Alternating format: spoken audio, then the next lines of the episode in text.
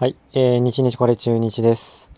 えー、昨日8月16日は試合がなかったので、ちょっと新しく、えー、中日ドラゴンズ関連で出てきたニュースについてちょっといろいろピックアップしたいと思います。まず1個目、えー、19日、今日からですね、19日は今日じゃないけど、えー、今日17日から3連戦なバンテリンドームであります。で、広島戦ですと。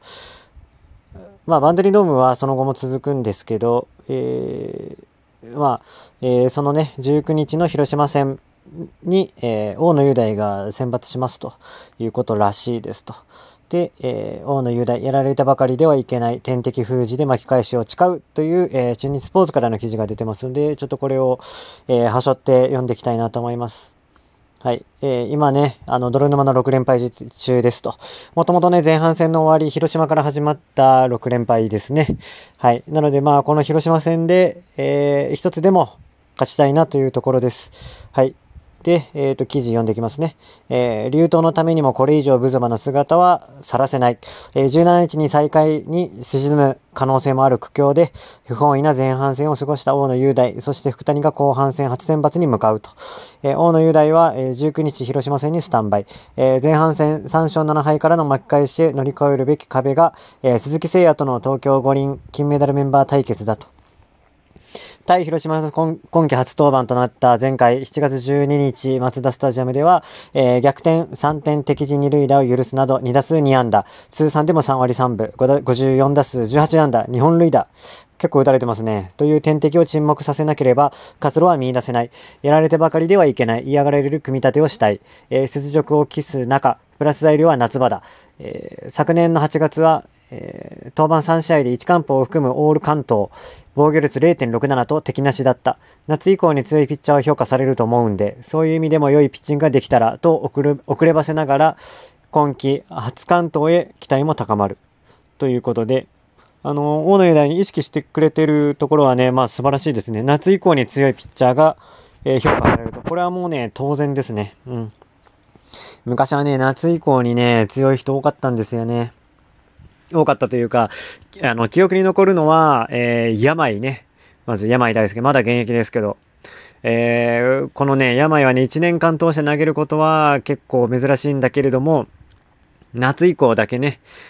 いきなり、7月、8月にいきなり出てきて、あの、8月だけで4勝するとかもね、あったような気がするんですよ。あの、そい、それでね、あの、8月に月間 MVP 取るみたいな、そういう活躍もね、確かしてたような気がします。あのね、で、これがね、結局あの優勝、優勝争いにね、大きな原動力になったっていうね、そういうところがあるんで、夏以降、あとね、あの、エンジェルベルト外ね、あ外もね、すごかったね。2011年も行ったよな、いたね。うん。で、エンジェルベルト外は夏以降、8月、この人も8月に4勝あげなかったかな。あの、すごいね、あの、左ピッチャーでね、変則3クォーターから投げるんだけど、で、このおかげでね、あの、勝ちをね、結構拾えたっていうのがあるんで、夏以降にね、一人でもラッキーボーイみたいな人がいると、かなり、えー、あの、シーズン通しての順位も上がるんですよね。うん。だから夏以降、これね、みんな、あの、ペナントでへばってる中、えー、ちゃんとした投球ができるっていうのが、えー、評価されるんで、あの、ぜひとも頑張ってほしいです。ただ、今年はね、ちょっとまあ、これは、えー、適用されないかなって感じがします。というのも、えー、オリンピック休みがありましたと1ヶ月近く。ここで、えっ、と、結構ね、いろんなチーム休めてるんですよね。前半、結構、あの、酷使してきたピッチャーとかね。うん。あの、休めてるんですよね。だから、夏場以降、バテてきて、順位がじりじり下がってくるっていうチームが、それほどないんじゃないかという感じがするんですね。だから結構フルパワーの状態で、後半戦も今戦えるんじゃないか、戦えるチームが多いんじゃないか、という気がするので、えっ、ー、と、今年はね、夏以降、踏ん張っても、と、えー、まあ前半戦と同じく、えー、叩かれる、打たれるっていう戦いになってしまうんじゃないかなと思っています。はい。ただね、えっ、ー、と、大野雄大、今年は今3勝7敗ですよ。負け越し4もありますね。うん。で、多分後半戦ね、50、もう今55試合切ってますね。54試合しかないかなと。だから、あの、投げれる試合が多分ね、9試合ぐらいか。だからね、あのー、あと7勝かな。9試合あるとしたら7勝はしてほしいなって感じですね。で、10勝7敗で終えるというね、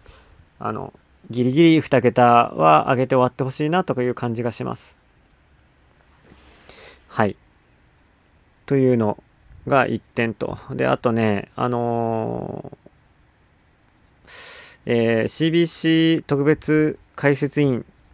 の方が、えっ、ー、とね、また記事を出してますというので、ちょっとそれをね、あのー、ピックアップしたいと思いますと。タイトルがね、えっ、ー、と、こんな記事でした。ヨダドラゴンズいきなり3連敗、ファンとして納得できない3つのなぜとして書いてありますと。はい。なので、ちょっと1個目から疑問1から言っていきたいと思います。疑問1、交流戦は、まあ、後半戦は打ではなかったのか。えー、2021年シーズンの開幕からが、から、いや、昨シーズンからずっと課題になっている得点力不足である。前半戦が終わっった時の総括で、与田監督は、与田監督も点を取らなければ勝てないと後半戦に向けての意気込みを語っていた。しかし、ジャイアンツ3連戦の選抜オーダーを見る限り、その意図は反例されていたとは言い難い。新しい起爆剤として2軍で好調だった伊藤康介選手のスタメン起用はよしとしても、初戦の7番加藤翔平選手、8番三俣大輝選手というスタメンは、えー、巨人に脅威を与えただろうか。アリエル・マルチネス外野、保守の外野でのスタメンありと期待していただけに逆に驚いてしまった。だって勝負するなら思い切ったオーダーを組むべきではということで、うん、3人選手挙げられてましたけど、僕ね、この中で、あの、うん、加藤翔平選手はね、確かに微妙かなと思います。全然打ててないですからね、実績もないし。で、この前、えっ、ー、と、守備もね、微妙かなっていうのが分かりましたね。バックホームはあんまりそんな肩強くないのかな。ああのくらいの、うん、巨人戦でね、ウィーラーの、えー、タイムリーヒットでレフト前に打ったけど、それをね、うん、もうちょっといい返球できたんじゃないかなというところで、あの、守備も打撃もってことだったら別にって感じがしますね。あの、うん、ただね、あの、三俣選手は、あの、とてもいいですよ。だからこのね、解説員の方にはちょっと、三俣選手は、えっ、ー、と、脅威を与えなかったんじゃないかってところはちょっと反対ですね。三俣選手とてもいいので、あの、まあ、あの、怪我でね、第一戦で退いてしまいましたけど、えー、初ヒットを打ったのがね、三俣選手だったんで、うん。だから僕は期待してますが、今、飢餓でちょっと残念だなってところです。はい。で、疑問に、木下拓也正捕手ではないのか。背番号35、2020年シーズンはエース王の雄大とともに年間最優秀バッテリー賞に選ばれた木下拓也捕手が規定打席に到達しないことに驚くと。時折の疲れや不調があるもののベンチを離なければならないほどの怪我もない。ジャイアンツの3連戦、えー、最初のゲームこそスタメンだったがヒットを打つとダイソーを送られる途中交代。2戦目の先発マスクはアリエル・マルチネス捕手。3戦目の先発マスクは、マスクは大、前前半戦2軍だったベテラン王の翔太捕手、えー、それぞれ選抜投手との相性などを関しての采配だと思うが、えー、待望久しい正捕手がようやく誕生するというに何を躊躇しているのだろうか。少々のことがあっても、木の拓を起用すべきでは。はい。ということらしいんですけど、まあ、これもね、僕は、これはね、うーん、前半戦を見る限り、木下選手の、えー、点の取られ具合っていうのが、うん、結構見えたんで、木下のキャッチャーのおかげで、えー、なんか負けたって試合も結構あったような気がするんですよね。なんかね、結構点取られるんですよ。で、時折ね、出てた桂伊織捕手の方が点取られないっていう試合も結構あったんでね。これはね、もう勝つっていうことであれば、木下選手のスタメン剥奪っていうのはやむを得ないんじゃないかなと思ってます。でただね、あの、アリエル・マルチニスは外野で使うはずだったんじゃないのっていうところはすごい同意です。キャッチャーで出すっていうのはね、ちょっとね、なんか微妙かなと思います。というか、あの、レフトそんないい人いないんでね。うん。加藤翔平選手とかにするんだったら、あの、外野、アリエル・マルチネスでキャッチャー、木下とかでいいような気がします。はい。疑問3、えー、中断1ヶ月に何を練習したのか、6番に打順が下がった3戦目こそタイムル打ったが、高橋周平選手の打撃が振るわない。特に2戦目の2つの閉鎖を含む 4, 4打席凡退はひどかったのだが、試合後のパウエル打撃コーチのコメントを伝え聞いたとき、耳を疑った。えー、直球が打てない、もう一度体のバランスを整えなければならない。えー、シーズン半ばで連戦続きならば、そういうコンディションもあるだろう。しかし、1ヶ月のブレイク期間を終えて、再開わずか2試合目である。えー、体のバランスを整えてきていないのか、打撃コーチはそれを指導してきてはいないのか、打撃コーチのこの一言によってかつてなかったほど長い中断期間を、えー、チームとして本当に有効に活かしてきたのか、疑問を抱からざるを得ない。これはもう本当同意ですね。あの、高橋周平選手、1ヶ月の休み期間で、絶対、あの、調整はうまくいってませんね。あの、エキシビジョンマッチでも、えっ、ー、と、最後の試合に、えー、4安打固め打ちしただけで、それまでの試合ずっと無安打が続いてたんですよね。うん、だから、えっと、この期間ね、あの、本当に休みがなくて、えっと、試合があったら、もっとひどいことになってたと思うんだけど、まあ、せめてものを救いって感じですよね。で、えー、かつ、えっと、ちょっとね、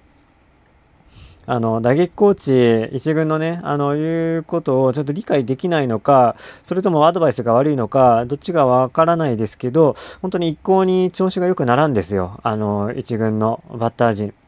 で、ちょっと前ね、2018年、あの、恐竜打線復活みたいな感じになった時があっありましたよね。あの時、土井コーチでしたよね。で、土井コーチの時、あの、打撃成績めちゃくちゃ上がったんですよね。ということは、やっぱりその、コーチの、えー、指導方法なのか、うん、コーチと選手の相性なのかわからんですけど、やっぱりコーチに、えーと、打撃成績っていうのが、えー、依存するっていうところがあるんだと思います、少なからず。ということは、えっ、ー、と、コーチ、今、パウエルと、えー、栗原ですけど、やっぱり両者ともあんまり良くないってことですよね。うん。だから、